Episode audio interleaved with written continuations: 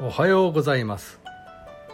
10月2日の一首一会です「新古今和歌集」より「寂蓮」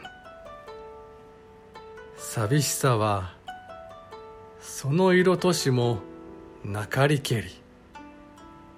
巻き立つ山の秋の夕暮れ。寂しさは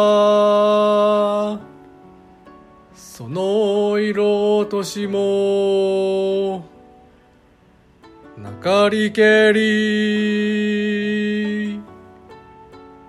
巻き立つ山の秋の夕暮れ。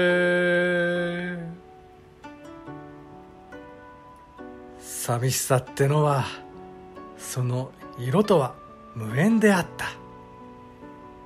巻き立つ山の秋の夕暮れよ。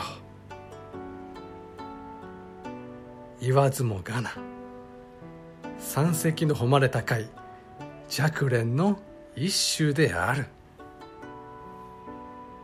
秋の夕日に照る山もみじは深い情緒を誘う。しかし心の金銭に触れていたのは色ではなく夕暮れそのものであったのだ。寂蓮は薪つまり杉やヒノキなどの常緑樹が群生する闇深い山でこの真実を発見した。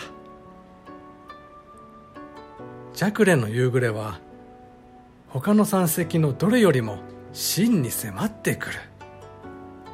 西行定家というビッグネームに埋もれがちだが夕暮れという情景に最も考えを寄せているのは寂蓮であるしこの一種がなくては山石という襟抜きに至らなかったであろう。日本人に秋の夕暮れを決定づけた。